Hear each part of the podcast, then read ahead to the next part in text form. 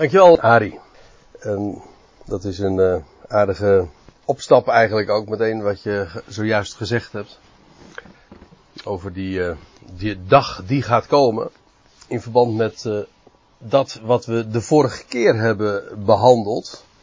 En dat was eigenlijk de, de overgang van hoofdstuk 10 naar hoofdstuk 11. En het is wellicht goed om dat nog eventjes op een, op een rijtje te zetten. Waarbij ik vooral even in deze inleiding de nadruk wil leggen op de, op de profetische lijn die daarin ligt besloten. En waar Ari zojuist dus uh, ook al even wat uh, aan refereerde. Het was zo dat we in hoofdstuk 10 dus lazen aan het eind. En eigenlijk is dat ook wel uh, heel karakteristiek van het hele Johannes-evangelie. Namelijk nou, laat ik het zeggen met de woorden die we in hoofdstuk 1 vinden. Hij kwam tot de zijne, en dat is meteen al hoofdstuk 1, hè, vers 10. Hij kwam tot het zijne, zijn volk, en de zijne hebben hem niet aangenomen. En feitelijk is dat eh, de, meteen al de, de ja, hoe zeggen ze dat in het Engels? De default setting, de, de standaardinstelling van, van Israël, zoals Israël getekend wordt, het Joodse volk getekend wordt in het Johannes-evangelie. En dat zie je ook elk, telkens weer ge, gedemonstreerd. Gedemonstreerd, ja. Heb je hem weer, uh, Ari? Ja. Als je me eenmaal op dat idee gebracht hebt, dan, dan struikel ik over, over mijn eigen woorden hoor. Heeft er ook trouwens niks mee te maken met demon, maar, maar goed. Het zit er wel in, ja. En in hoofdstuk 10 zagen we dus dat, uh, ja, dat hele de scherpe conflict, want de conflicten die worden steeds, naarmate het, de beschrijving in het evangelie vordert, uh, worden steeds diepgaander, steeds uh, dramatischer mag ik wel zeggen. En dan lees je ook inderdaad dat de mensen in Jeruzalem, de leidslieden met name dan, eh, stenen opnemen en pogen te stenigen. Maar het was zijn uur nog niet. Dat is het telkens weerkerend refrein uh, bij dat soort, bij al dat soort pogingen voordat de tijd daar was. Het zou trouwens niet lang meer duren. Het zou nog maar een paar maanden duren dat de Heer Jezus daadwerkelijk ook gekruisigd zou worden. In ieder geval, hij was verworpen dus in Jeruzalem. En dan lees je dat hij uitwijkt met de zijne buiten het Joodse land. Dat staat dan in hoofdstuk 10, vers 40. En naar de plaats waar Johannes eerst doopte. En dat blijkt te zijn, want dat wordt in hoofdstuk 1 al vermeld. Dat was in Betanië, dat ligt, uh, dat is namelijk eventjes uh, handig om te weten. Uh, het is erg belangrijk zelfs om te uh, weten, want je hebt namelijk twee Betanië. Betanië aan de andere kant van de Jordaan, in het overjordaanse dus, wat wij dan tegenwoordig Jordanië noemden, noemen. Wel, daar is de Heer naartoe gegaan, een plaats dus die Betanië heette. En ik heb er toen al op gewezen, de, plek, de, de, de plaatsnaam is wat verborgen. Maar daar zit in ieder geval nou laat ik het eh, voorzichtiger zeggen. Uh, hoogstwaarschijnlijk is het zo dat, dat Bet, dat, uh, ja, dat is bekend. Hè, Bethlehem, uh, Bet Shemes, dat huis van de zon. Bet betekent huis. En dat Ani, dat is het Hebreeuwse voornaamwoord voor ik, mij. En dus Betanië is dus eigenlijk huis van mij of waar ik thuis ben. Mijn thuis dus eigenlijk. En dat is uh, trouwens uh, nog uh, opmerkelijk, want het is namelijk de plaats waar Johannes eerst doopte. En zowel de Jordaan als de doop, die Johannes deed, zijn beide typen van de dood. En, maar meer nog eigenlijk, van opstanding. Die twee horen bij elkaar, want je kunt niet opstaan zonder dat er dood is natuurlijk. Dus het is dood Opstanding uit de dood. Zo zou je het eigenlijk beter misschien kunnen zeggen of formuleren. De Jordaan spreekt daarover en de doortocht door de Jordaan. Op allerlei bijbelse geschiedenissen doel ik nu. Maar de bekendste is ongetwijfeld dat Jozua, ook een mooie trouwens als ik het zo zeg, dat Jozua hen in het beloofde land bracht Op de derde dag was dat trouwens ook nog eens een keertje. En het volk ging achter uh, Jozua aan. En achter de ark aan. Op een afstand van. Ik kan het nooit nalaten om het te zeggen. Van ongeveer 2000 ellen. Dat wil zeggen, Israël volgde de ark. Een beeld van de Messias. Maar op afstand. En die afstand wordt dan gemarkeerd of getekend of benoemd en uh, gemeten in ellen, namelijk 2000 stuks. 2000 ellen. Uh, het is de plaats dus aan de andere kant van het graf. Eigenlijk het feit dat de Heer dus verworpen is in Jeruzalem. Hij gaat nu buiten het Joodse land, buiten Judea. En dat is aan de andere kant van het graf. Dat is een beeld dus eigenlijk van, zijn, van het opstandingsleven. Waar hij nu dus is. En je leest dan dat vele geloofden daar in hem. Dat is dus in tegenstelling tot wat hij uh, oogste in, in Jeruzalem, namelijk ongeloof. Hier lees je in vers 42 van hoofdstuk 10, daar geloofden velen in hem. Je leest niet van tekenen. Integendeel, uh, juist in dat verband wordt er gezegd van uh, Johannes deed wel geen enkel teken. Ik lees uit vers 41. Maar al wat Johannes uh, van deze zijde was waar. Dat wil zeggen, ze gingen af op het woord en daardoor waren ze overtuigd. Velen geloofden daar in hem. Nou, en dan kom je in hoofdstuk 11 terecht en dan lees je, Jezus verneemt dan dat Lazarus, zijn vriend, uh, ziek is, doodziek is. Uh, maar als hij dat dan verneemt, staat er heel uitdrukkelijk, uh, hij, dan blijft hij nog twee dagen in de plaats waar hij was. En dat is iets waar je natuurlijk vooral over, over zou struikelen. En in dit verband, en inmiddels is dat een bekend fenomeen, want ik heb er al heel vaak op gewezen. Al was het maar omdat je daar telkens weer tegenaan loopt. Namelijk dat uh, de Heer gaat wel Lazarus inderdaad uh, naar hem toe en zou hem opwekken uit de doden. Maar hij blijft nog twee dagen in de plaats waar hij was, in het overjordaanse, buiten uh, Israël. En kijk, dat verblijf van de Heer op de plaats aan de andere kant van de Jordaan, buiten het Joodse land, uh, dat is een type van de, van de tegenwoordige tijd. Het Joodse volk is in ongeloof. En Christus verblijft vandaag onder de natieën. Dat is, uh, als ik het zo zeg, uh, formuleer zelfs, is vrijwel de letterlijke weergave zoals Paulus daarover ook spreekt in Colossense 1 als hij zegt van de verborgenheid die hij dan bekend maakt in Colossense 1 vers 25. En dan zegt hij, wat is die verborgenheid? Christus onder jullie natie, de hoop der heerlijkheid. Waar uh, verblijft Christus vandaag? Wel, buiten het Joodse land, want daar is uh, ongeloof, maar onder de natie, weliswaar in verborgenheid, maar daar is, dat is precies waar hij vandaag verblijft. En dan die termijn, sorry? Geen tekenen. En ook geen tekenen, inderdaad, het gaat om het woord, ja. En uiteraard, eh, de termijn is eh, daarbij ook weer zo opmerkelijk. Namelijk, die twee dagen spreekt van de twee millennia. En vervolgens lees je dan in, in vers 7, uh, eh, daarna keert hij terug naar het Joodse land, naar Judea. Dus eerst blijft hij nog twee dagen en vervolgens keert hij weer terug naar het Joodse land. En uiteraard spreekt dat van, uh, en ik heb het uh, de vorige keer ook nog aangehaald, wat we lezen in Hosea 6, die geweldige profetie ook over het, het herstel van Israël en al wanneer de, uh, de Heer ook tot hen zal komen. Maar het meest bijzondere van die profetie is niet het, de belofte dat God weer zal komen tot zijn volk, en dat hij het volk zal herstellen. Maar juist ook de, de tijds. Het wordt cryptisch omschreven, maar er wordt een tijdsspanne genoemd. Namelijk na twee dagen, op de derde dag, zou Israël herrijzen uit het graf. En ja, het, eh, het leven ontvangen als natie. En, en dat is die beroemde derde dag voor Israël. Het derde millennium. En inderdaad, dat zie je in deze geschiedenis schitterend geïllustreerd. Hij keert dus terug naar het Joodse land.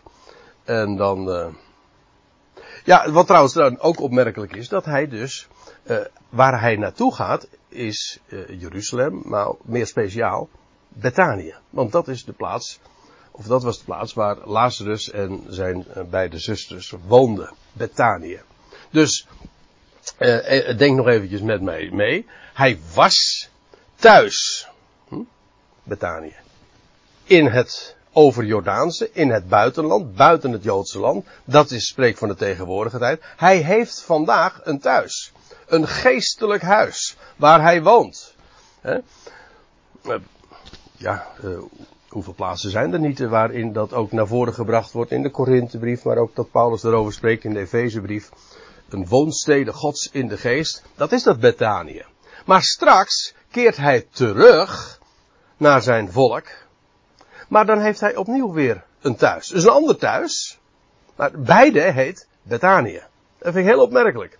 Ik kom daar straks uh, nog wel eventjes op terug. Omdat uh, we ook nog een. Uh, in de beschrijving van Johannes 11 nog een wat preciezere be beschrijving vinden over wat, waar Bethanië precies lag. Ik kom daar straks dus nog even op terug. En nu haak ik dan aan bij vers 12. De vorige keer zijn we gebleven bij vers 11. Eerst heeft er nog zo'n conversatie plaatsgevonden naar aanleiding van, uh, maar ook dat is een bekend fenomeen in het Johannes-evangelie, dat de Heer wat cryptische uitspraken doet. Uh, uitspraken die feitelijk een dubbele bodem hebben. Je zou kunnen zeggen, als je het negatief formuleert, ze zijn voor tweeërlei uitleg vatbaar. Maar eigenlijk is het zo, het heeft een, een, een dubbele bodem. En hij had gesproken van ja, Lazarus slaapt. En dan lees je in vers 12, de leerlingen dan zeiden tot hen, uh, dat moet zijn hem. Ja, sorry, dit is dus een fout. Moet ik even corrigeren. De leerlingen zeiden dan tot hem, Heer, als hij is ingeslapen, ja, dan zal die worden gered. Hè? Dat je het idee is dan, en dat zo kun je het lezen, dan komt hij er vanzelf wel weer bovenop. Als hij gewoon is ingeslapen, waarom zouden we daar naartoe gaan? Er zit hier impliciet ook nog de gedachte in, ja, waarom zouden we eigenlijk teruggaan naar Jeruzalem? We zijn er juist, we zijn weggegaan vanwege het dreigende gevaar en nu zouden we nu weer in het hol van de leeuw uh, daar na, naartoe gaan. En wellicht hebben zij ook gedacht van, nou, als die inslaapt, uh, de, als die alleen maar slaapt, uh, dan uh, is er verder niks aan de hand. Maar dat dat ook een, een, conclusie nog weer was uit het feit dat de Heer eerder had gezegd van deze ziekte van Lazarus is niet tot de dood. En misschien hebben zij daar meteen al uit geconcludeerd, oh hij gaat dus niet dood. Maar dat, we hebben de vorige keer ook gezien, dat is niet, uiteraard niet de betekenis. Ja, dat zeg ik nu, dat is makkelijk praten achteraf, omdat we weten hoe de geschiedenis is gegaan. Maar het is deze ziekte is niet tot de dood. Nee, deze ziekte is om aan te tonen dat het leven sterker is dan de dood. En dat hij de opstanding en het leven is. Dus deze ziekte, deze ziekte is niet tot de dood, maar tot de opstanding. Daar gaat het om. Maar dat hebben ze dus niet begrepen. Vandaar dus uh, ja, dat uh, langs elkaar heen praten, die miscommunicatie. Jezus nu had, en nou komt de uitleg, van Johannes zelf trouwens. Uh, degene die dit dus heeft opgetekend. Jezus nu had uitgesproken omtrent zijn dood.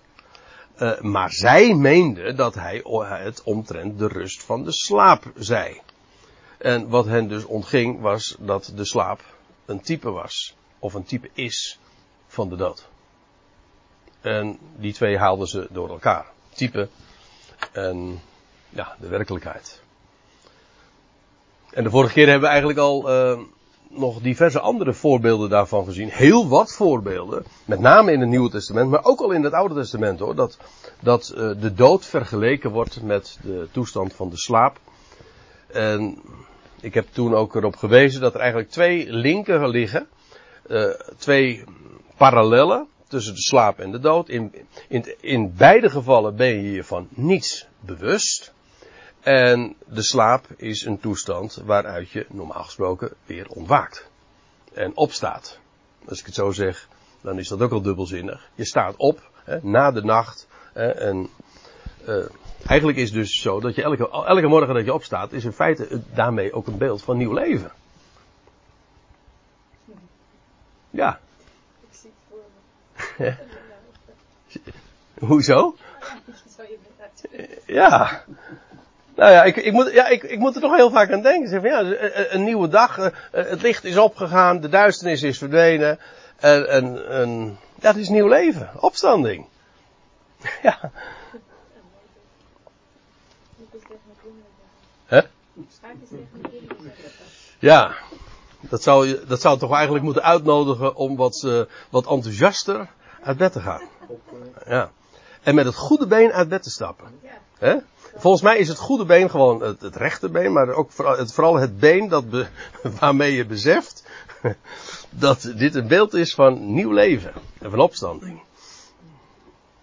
Trouwens, als je er zo tegenaan kijkt, dan wordt de dood ineens uh, zoveel onschuldiger. De, alleen het beeld al, daar is, dat, dat haalt de angel uit de dood. Want je weet, het is een tijdelijk fenomeen. Ik bedoel, geen mens maakt zich toch zorgen over de nachten van, goh, nou ga ik slapen en wat dan? En, nee, je, legt je, je sluit je ogen en. Uh, Ontwaakt gij die slaapt, hè, hoe was het? En sta op uit de doden. En Christus zal over u lichten. Het, het, ja, dan gaat het licht op, het levenslicht. En in beide gevallen is trouwens ook de haan weer uh, degene die roept opstaan, opstanding. Nou ja, uh, we hebben het de vorige keer ook uh, over gehad dat, de, dat degene die sterft, die ontslaapt. Ik blijf het trouwens een wat vreemd woord vinden in het Nederlands, ontslapen. We, hadden we daarover of niet? Weet niet, of dat ik het in het privégesprek nadien nog even erover gehad heb. Maar het vreemde van bij ontslapen, denk even met me mee. Normaal gesproken, bij ont, als je een ontbinden, betekent eigenlijk losmaken. dus het is het ontbinden is eigenlijk het tegenovergestelde uh, van binden. Maar ontslapen. Dat, je zou eigenlijk zeggen, ontslapen betekent wakker worden, maar dat is het niet. Als je ontslaapt, dan slaap je in. Dus uh, dat ont is een beetje een, een, een vreemd voorvoegsel uh, bij het woord. Uh, hoe dat taaltechnisch of eti- hè? Dat is een soort met andere slaap dan natuurlijk. Bij ontslapen. Ja, je wordt weer wakker uit. Het, is, het, is, het zou dan het idee zijn, ontslapen, je betekent, je wordt weer wakker. Ja, ja dat, uh, dat, dat, dat, is, dat, is, dat geeft een zinnige verklaring eraan. Ja, ja, in de, ons, ja, ja, zeker. Ja, ik had er trouwens, uh, mijn moeder die is dus uh, twee weken geleden overleden. Dat was een, de vorige keer toen uh, heb ik hier nog de studie gegeven en dat was op een donderdag en zaterdag op zondag is mijn moeder toen overleden.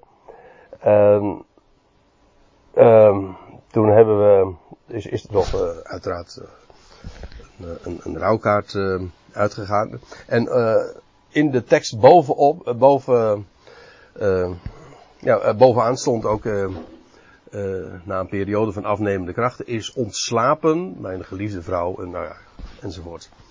Maar toen was daar, ik hoorde dat van mijn broer, had iemand gezegd, ontslapen? Wat is ontslapen? Had nooit van, oh ja, dat was mijn broer, die had dat van collega's op zijn werk in het Westland gehoord. Ontslapen? Wat is ontslapen? Hadden ze nog, ah, ze kennen het woord helemaal niet. Dus dan zie je hoe, ja, ik bedoel, een, een christelijk land, ja, is in rap tempo, eigenlijk in, in bijbels gezien, een stelletje, aan het afdalen in bijbelse analfabeten, zeg maar. Klinkt wat onaardig als ik het misschien zo formuleer, maar het, het geeft aan dat dat dus helemaal geen bekend uh, beeld meer is. Je overleden, oké, maar ontslapen, wat is ontslapen? Nou ja, wij, wij zorgen er in ieder geval voor, wij doen ons best om het woord erin te houden. Heeft het niet te maken met uh, de gedachte dat ze nu bij de Heer zijn? Dus dat ze leven. Ja, maar ook nu, bedoel. Oh, dat, met dat misverstand juist. Ja, dat daar dus eigenlijk een, in dat woord nog een, een misverstand zit. Namelijk nou, dat ze eigenlijk... Ja, vandaar het woord ons. Ja, nou, inderdaad. Ja. Zij slapen niet meer. Want ze zijn Oei. Oh, maar dan krijg ik ineens eh, moeite met het woord. eh, heel veel moeite met het woord ontslapen. Nou, dat gaan we nog eens uitzoeken hoe dat echt eh, zit. Maar ja, maar- Slapen in de Heer zeggen ze wel vaak. Ons, ja, ja. Nou, Dat, link gelijk aan natuurlijk. Ja, maar de, ik bedoel, in de gangbare christelijke, maar in godsdienstige uitleg is, een mens gaat niet echt dood. Dat is de, altijd de verklaring. Een mens gaat niet echt dood, maar hij leeft verder. En dus zou de gedachte zijn van, eh, hij heeft zijn ogen wel gesloten, maar hij, heeft, hij is eigenlijk al ontslapen. Hij leeft nu al, Ja. eh, in die zin. Hij, nou, dat is een, eh, in ieder geval een, een kwalijke gedachte. In ieder geval, dat blijkt dan hier ook wel. Lazarus was dood. En de Heer zegt, doelde, die, die doodstoestand, dat is niets anders dan, en daarmee wordt het vergeleken, met de rust van de slaap. Dus het is, eh, en pas toen hij opstond, ja, toen was de periode van slapen voorbij. Dat is de Bijbelse gedachte. En, eh, ja, dat eh, traditioneel volkomen verkeerd altijd wordt geïnterpreteerd. Ja, daar kunnen wij niet aan doen. En of dat daadwerkelijk ook zo is met dat woord ontslapen, dat daar dat misverstand ook in, in meegekomen is, ik weet niet. We gaan het nog eens een keertje na.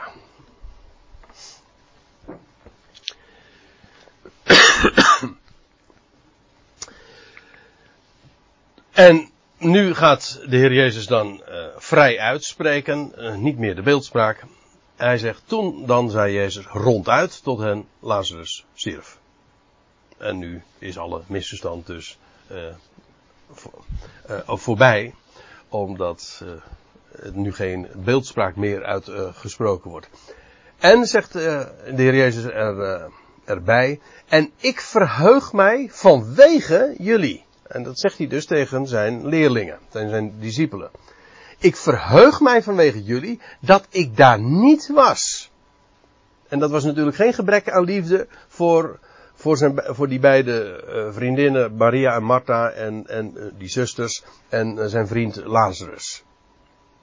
Maar het is omdat hij hen daardoor, doordat hij afwezig was en nog twee dagen is gebleven, dat hij eh, nu in staat zou zijn om hen, om de heerlijkheid eh, van God, hoe staat het er? Het is ter ere Gods, vers 4, tot heerlijkheid van God, opdat de Zoon van God erdoor verheerlijkt worden. Dat zou nu worden eh, geopenbaard en gedemonstreerd. En om die reden is de Heer Jezus verheugd. Vanwege jullie. Opdat jullie zouden geloven. Maar laten wij naar hem toe gaan. Hm? Eh, Ik wil nog eventjes erop wijzen. Laten wij naar hem toe gaan. Dus naar Lazarus. De Jezus ging naar Lazarus. Niet dus naar, eh, zoals dat dan eh, netjes genoemd wordt, naar een soort, naar een stoffelijk overschot. Waarbij eigenlijk ook weer de gedachte is van eigenlijk de persoon zelf is er, is elders. En dat wat daar ligt, dat is alleen maar, nou ja, ja stoffelijk om overschot. Overschot vind ik al helemaal eh, eh, een naar woord. Vooral als je weet, hebt van offer, opstanding, dan noem je ook een dood lichaam geen overschot. Dat is geen stoffelijk overschot.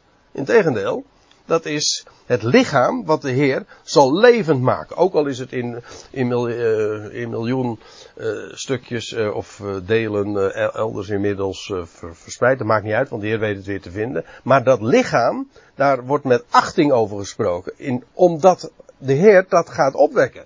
En hij zal doen opstaan. En dat betekent dus, Lazarus was in het graf. En dus niet elders in het paradijs of in de hemel of iets dergelijks. Eh, hij ging naar hem toe. Naar Lazarus toe. Dat vinden we trouwens heel vaak hoor. Eh, ze legden Jezus in het graf. Niet zijn stoffelijk overschot, nee, ze legden Jezus in het graf. Maar aan de Ja? het stoffelijke keert toch weer terug tot het stoffelijke. Ik bedoel, uit stof zijt gij tot stof zult gij wederkeren. Ik bedoel, dat is dan toch ook echt weer eigenlijk terug in de aardse... Ja, ja, ja, en je bedoelt eh, die materie, wat ik zojuist ook aangaf. Ja, dat is dan weer terug naar, naar moeder aarde, waaruit het voortgekomen is. Jawel, maar dan nog, dan nog, eh, dat lichaam zelf, dat is, eh, ja, dat zal worden opgewekt. En natuurlijk, je kunt zeggen van, ja, maar wordt daarbij het, het, eh, het stof eh, waar ooit het lichaam uit op, eh, is opgebouwd, wordt dat allemaal weer gevonden? Dat geloof ik ook niet. Per slot van rekening, het lichaam wat je hier nu ziet, of van jezelf, dat, dat bestaat uit compleet ander materiaal dan zeven of acht jaar geleden. Dat is, dat, ik heb begrepen dat dat zo lang duurt. Dat, dat je weer uit hele andere cellen en materie, ook gewoon chemisch gezien ben je dus gewoon, een, eh, stoffelijk gezien, een heel ander mens. Terwijl, maar, eh, is dit een heel, het stof mag misschien, het materiaal mag van een heel andere eh, aard zijn, dan zoveel jaar geleden.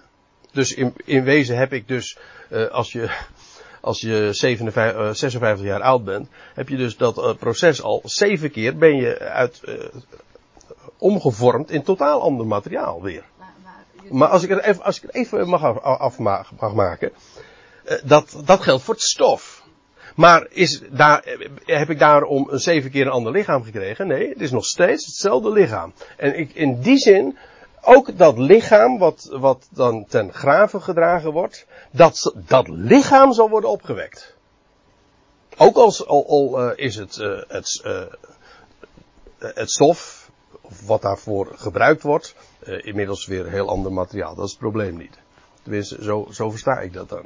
Maar in ieder geval, er wordt met heel veel achting juist gesproken over dat lichaam dat, dat slaapt, of dat in het graf gelegd wordt, want het is een zaad dat in de, aan de aarde wordt toevertrouwd. En weliswaar eh, sterft dat dan, of in ieder geval ontbindt dat, maar dat wordt weer levend gemaakt. Als je naar graankorrel kijkt, natuurlijk ook. Die graankorrel die gezaaid wordt, er komt wat anders uit. Op Ja. Die, eh, die graankorrel daarin. Ja, precies. Maar het is juist toch dat zaadkorrel. Of die graankorrel, of welk eh, soort van. Ik wou je, zeggen, je ja, bij de, de DNA, je eigen DNA, dat is uniek. Ja, Dat blijft toch altijd. eh, ja en, eh, maar goed, we, we hadden, voordat we deze, eh, voordat we zojuist eh, deze avond de studie zelf begonnen, toen eh, was ik zo bezig met pluggen, inpluggen van de, van de stekkertjes en dergelijke in de computer en de beamer. En toen hadden we het even over de analogie van een, eh, van de computer en, en, en de mens. En ja, en dat, eh, dat, hoe, hoe gaat dat? Je, je leest het stof keert weer terug eh, tot eh, de aarde waaruit het genomen is. En de geest, de, als op het moment dat de, de laatste adem wordt uitgeblazen, gaat de geest weer terug naar God die hem gegeven heeft. Die haar gegeven heeft, zo moet ik het zeggen. En, en de geest is dan niet alleen de levensadem, maar ook gewoon ook het hele bewustzijn. En ja, ik vergelijk het dan, eh, en daarom eh, maak ik even deze metafoor. Eh, zeg maar, de, de, de, de hardware, of nee, de hardware, gewoon het hele geheugen. Eh, dat gaat weer terug naar God. En straks in de opstanding, dat is een soort van backup, zeg maar. Daar, daar, daar ligt dat. En in de, in, in de opstanding geeft hij een, een, een nieuw lichaam. Een vernieuwd lichaam, moet ik misschien zeggen. Eh, en zal hij dat, die geest daar ook weer in planten, zeg maar. Een update. En wel, ja, het wordt wel een, eh, dat wordt wel 2.0, ja. Ja. ja. Maar dan, eh, En, en, dan maar- kan het toch, kijk, mensen die dan overleden zijn, dan wordt, wordt er gezegd, ja, ze zijn nu bij, bij de Heer. Hè? Ze zijn overleden, Ja. ze zijn nu bij de Heer. Ja. Dat lichaam natuurlijk niet, dat lichaam ligt maar die geest, die geest is dan wel weer God. Ja, dat, daarom, die, de gedachte op, die gedachte op zich is, is niet zo gek. Van dat, eh, dat, dat je bij de Heer bent. Maar het, het probleem zit er nog altijd eh, in. Dat men denkt dat een mens feitelijk gewoon voortleeft. En eh, bij bewustzijn is. En dat is geen- niet de Bijbelse gedachte. De Bijbelse gedachte is die van, van slaap en ontwaken in de opstanding. Dus alle kaarten worden gezet al- op de opstanding. Dus de verwachting die wij hebben is verbonden altijd met opstanding. Niet op de doodstoestand. En als, eh, de, de vraag is in de Bijbel nooit van uh, wat, uh, wat, is er aan de hand met de doden, maar ik denk nu eventjes wat je leest in Ezekiel, als, als die dan die, die bij dat de veld staat met die dorre doodsbeenderen en dan, dan is de vraag van zullen, zullen deze doden weer herleven? Niet wat, wat is er nou met deze dood? Nou, die doden zijn dood. Ja. Maar de vraag is, zullen ze weer leven? En zo ja, hoe dan? Nou ja, en vooral, wanneer dan wel? Bij welke gelegenheid? Dus dat herleven, dat heeft altijd te maken met opstanding. En buiten opstanding is er geen hoop. En daarom zegt Paulus ook van, ja, indien, als, als Christus niet is opgewekt, ja, dan zijn ook de, die ontslapen, ontslapen zijn, uh, uh, zonder hoop. Nee, hoe staat het er? Ja. Uh, ik wil het even goed voorlezen. Ja, nee, verloren. Oh ja. Dan zijn ook zij die in Christus ontslapen zijn, verloren. En dat wil zeggen, als er geen opstanding is, dat, dat moet voor, uh, voor iemand in de traditionele visie, dat wil zeggen, de traditionele visie, de gangbare godsdienstige religieuze visie, namelijk dat een mens niet doodgaat, maar gewoon voortleeft, is dat bizar. Waarom? Omdat als je sterft, dan zou je gewoon weer voortleven. Daar heb je toch helemaal geen opstanding voor nodig. Waarom zou je opstaan moeten staan dan? Dan, ik, ik, heb de, ik had uh, onlangs een, een gesprekje met iemand en die uh, vertelde die had een, een predikant, een bekende Nederlandse predikant, ik uh, zal hem zijn naam niet noemen, uit Amsterdam, had hij gesproken, gaat vaak voor, ook in de EO. En toen had ze de, die predikant na een, een bepaalde meditatie even aangesproken en ook gezegd van ja, maar de Bijbel zegt toch dat de doden slapen en zich van niets bewust zijn. En het gaat toch om de opstanding. Nee, zegt hij, dat, dat, dat is, die opstanding is een metafoor, zegt hij. Het, die opstand, dat was een predikant, die echt heel bekend is ook bij de EO, die had gezegd, nee, de opstanding is een metafoor. Het gaat erom dat je sterft, na je sterven, gewoon meteen door, uh, verder gaat met leven, het echte leven. Ik vond dat onvoorstelbaar, maar het is wel illustratief. Want het is inderdaad zo, dat als het waar is dat je uh, je ogen slaat en meteen bij Christus bent en dat is het dan al, dan is de opstanding wordt dan ja, suiker op de honing. Dat is, waar, waar is dat dan nog goed voor? Wat, nee, de Bijbelse verwachting is altijd per definitie verbonden aan opstanding. En de troost die Paulus ook geeft in 1 Thessalonica 4 is niet van nou, jullie, de, degene die, uh, die nu jullie ontvallen zijn, uh, die zijn nu bij de Heer. Nee, hij zegt, straks als de bezuin klinkt, dan zullen wij samen met hen de Heer tegemoet gaan. Dat wil zeggen allemaal tegelijkertijd. Ook dan is het weer op, door opstand, door opstanding gaan we naar de Heer, niet door sterven. Zo zou ik het eigenlijk het beste misschien zo kunnen samenvatten. We gaan niet door sterven naar de Heer, we gaan door opstanding naar de Heer. Nou ja, er is uh, ongetwijfeld nog veel meer over te zeggen. Maar laten we eventjes uh, ons weer wenden tot de tekst.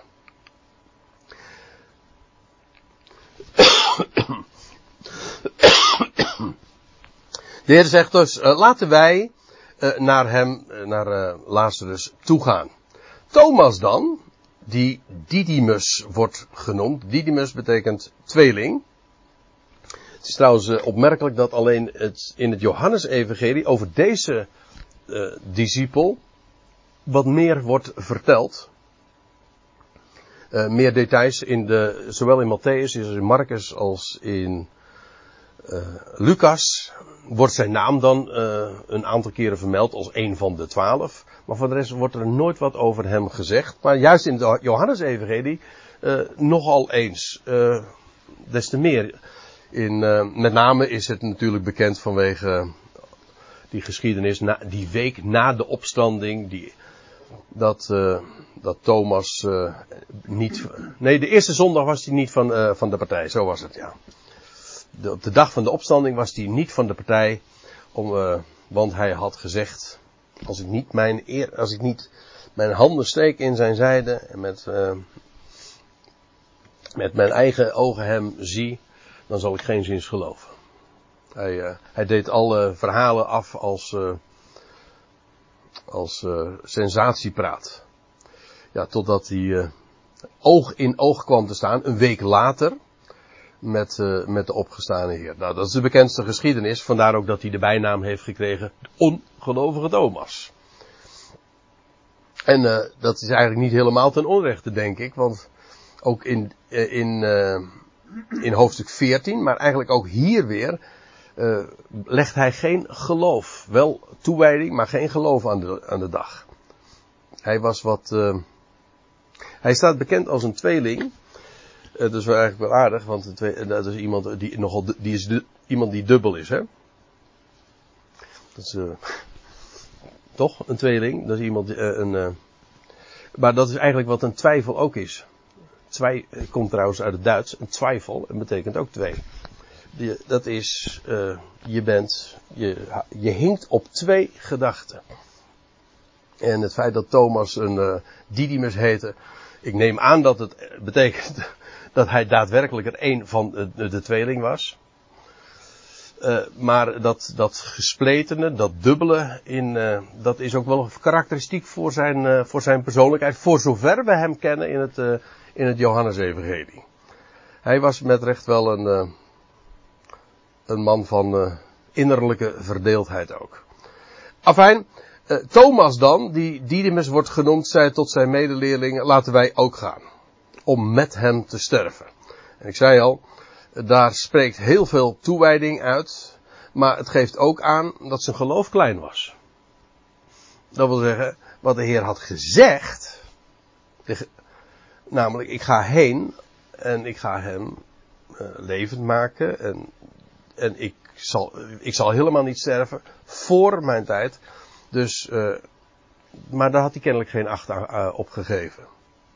Hij vreesde alleen met grote vrezen dat uh, dit fataal zou worden. Dit bezoek van de Heer Jezus aan Jeruzalem, aan Betanië, zou, uh, dat zou gaan betekenen dat ze Jezus zouden ombrengen.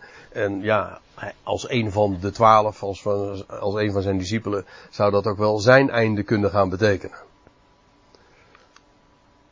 En dan krijgen we, en dat is misschien wel even goed om dat uh, op, een, op een rijtje te zetten de, een, een geschiedenis vanaf vers 17 tot met vers 44, de eigenlijke geschiedenis zelf.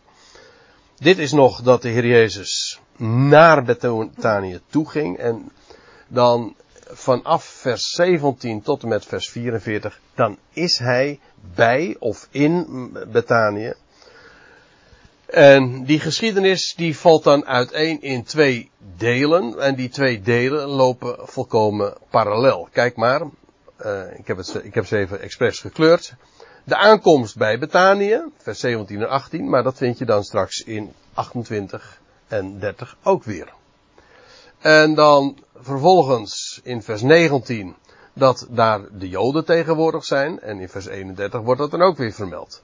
Vervolgens krijg je de conversatie met Martha. In vers 20 tot en met vers 22. En de kortere conversatie later met Maria. En dan vervolgens uh, eindigt de Heer met uh, die uitspraak, de belofte van de opstanding. De, misschien wel de beroemdste verse uit dit hele hoofdstuk. Vers 23 tot en met 27. En in vers 33 tot 44 vind je ook de opstanding, maar dan daadwerkelijk, namelijk dat Lazarus uh, uit de graftombe wordt geroepen en opstaat en dan vind je de vervulling ervan. Hier was het de belofte en hier is het de vervulling. Maar je ziet het, het zijn twee, twee delen die parallel dus uh, lopen. En nou ja, zo uh, zie je dat uh, mooi grafisch uh, uitgebeeld. Dus zulke structuren maken zo'n gedeelte dan ook ineens heel overzichtelijk. De, de opbouw en de hele wijze waarop Johannes dit optekent, dat is gestructureerd.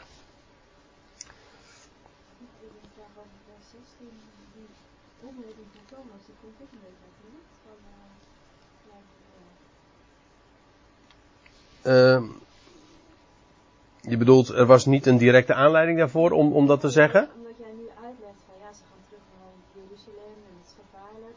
Maar Ja. wat in het stuk komt het voor mij volkomen uit de lucht. Maar waarom zegt hij dan nou laat toe sterven.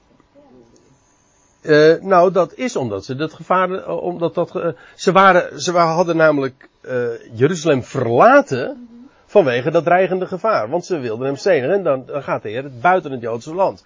Dus in die zin is het wel heel logisch dat als, als, als de Heer Jezus zegt van ja, ik ga nu naar, weer terug naar die plaats. Dat, ja, dat zijn de intimie dan die met hem meereizen denken van, moeten we dat wel doen? Ja. En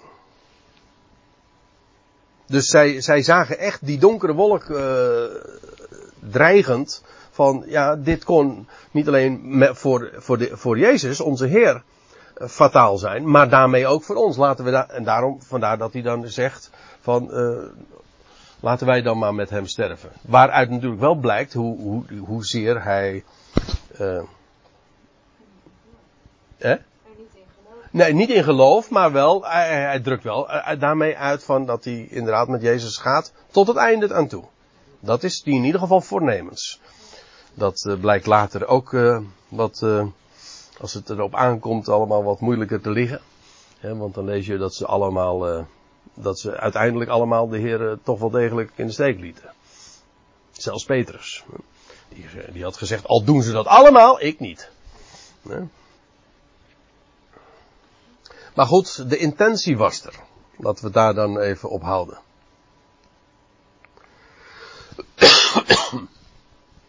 Toen Jezus daar dan aankwam. eh, dat was trouwens, dat zullen we straks zien. Het was nog niet in Betanië, maar nabij Betanië. Toen Jezus daar dan aankwam, bevond hij, eh, bevond hij eh, kennelijk had hij dat gehoord, eh, dat hij reeds vier dagen in de graftombe was. Het grafgewelf. Het woord wat hier trouwens gebruikt wordt, dat is een, uh, uh, ja, is eigenlijk uh, een, een, monument.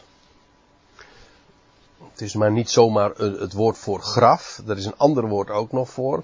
Maar dit is een, een, een monument. Vandaar ook een graftombe. dat is veel duurder ook. Maar het gaat nu even om, hij, hij, was reeds vier dagen in, in, in het graf.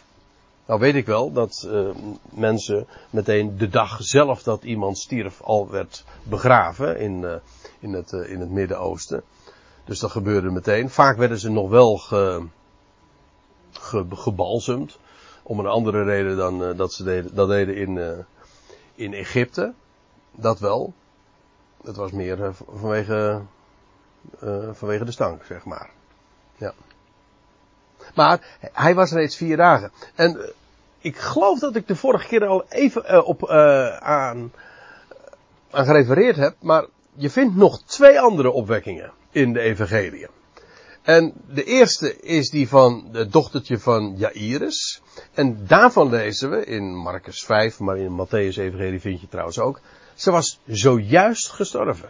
Trouwens, weet u nog dat de Heer daar dan naar binnen gaat en dan zegt hij, uh, ze slaapt. En dan lachen ze hem uit. Hè? Ook weer die metafoor. Iedere keer, ze slaapt. Met andere woorden, ik ga haar wakker maken. Don't worry. En later lees je, onder andere in Lucas 7 wordt dat vermeld, die geschiedenis, de jongeling van Nain. En die was al langer uh, tevoren gestorven. In elk geval, ze waren juist op weg naar het graf om, uh, om deze jongeling te begraven. In beide gevallen heeft de Heer deze doden opgewekt. En dan nu hier lezen we over Lazarus. Dit is, ja, dit is de laatste opwekking waarvan we lezen gedurende uh, het verblijf van de Heer Jezus hier op aarde. De laatste opwekking en dat is eigenlijk de, ja, dat is het, uh, dat is het toppunt waarin hij ook bewijst de opstanding en het leven te zijn. Want hier is uh, de, de overleden inmiddels al vier dagen in het graf. Nou, dat betekent heel veel. Zeker in, uh, in het Midden-Oosten, zoals gezegd. Met andere woorden, ja, hier eh, is, staat de Heer echt oog in oog met iemand die dood is. Onmiskenbaar. Reeds vier dagen. Dat is... Ja, dat is een goede, Daniel. Je, je hebt, ja, ja, dat is, uh, ik heb daar aan gedacht. Ik, uh, ik, ik hou me zeer aanbevolen. Ja, ik, ik, ik vind het heel makkelijk. overigens eventjes voor degene die de vraag niet goed gehoord heeft. He, hebben die vier dagen misschien ook een profetische betekenis? Dat zou heel goed kunnen, maar ik moet u zeggen, voor mij is het niet al te duidelijk. En daarom hou ik mijn mond erover. Ja, ik kan, ik kan er wel iets bij bedenken. Want je kan zeggen van nou ja, vier dagen. Dat is uh, voor de Heer dus 4000 jaar. En feitelijk is dat, als de Heer straks uh, zijn volk zal opwekken. Dan is dat na 4000 jaar nationaal bestaan van Israël. Want Abraham, dat was, in het jaar, uh, dat was 2000 voor Christus. De opstanding van, van het volk Israël vindt 4000 jaar later plaats. Uh, dat is de link die ik kan bedenken. Maar uh, je zou kunnen zeggen van ja, Israël had dat leven al, uh, al die tijd nooit gehad. Het leven wat ze straks krijgt, dat hebben ze nooit gehad. Dus in die zin zijn ze al vier dagen dood. Zou je kunnen zeggen, maar ik vind het een wat vergezochte link. Dus.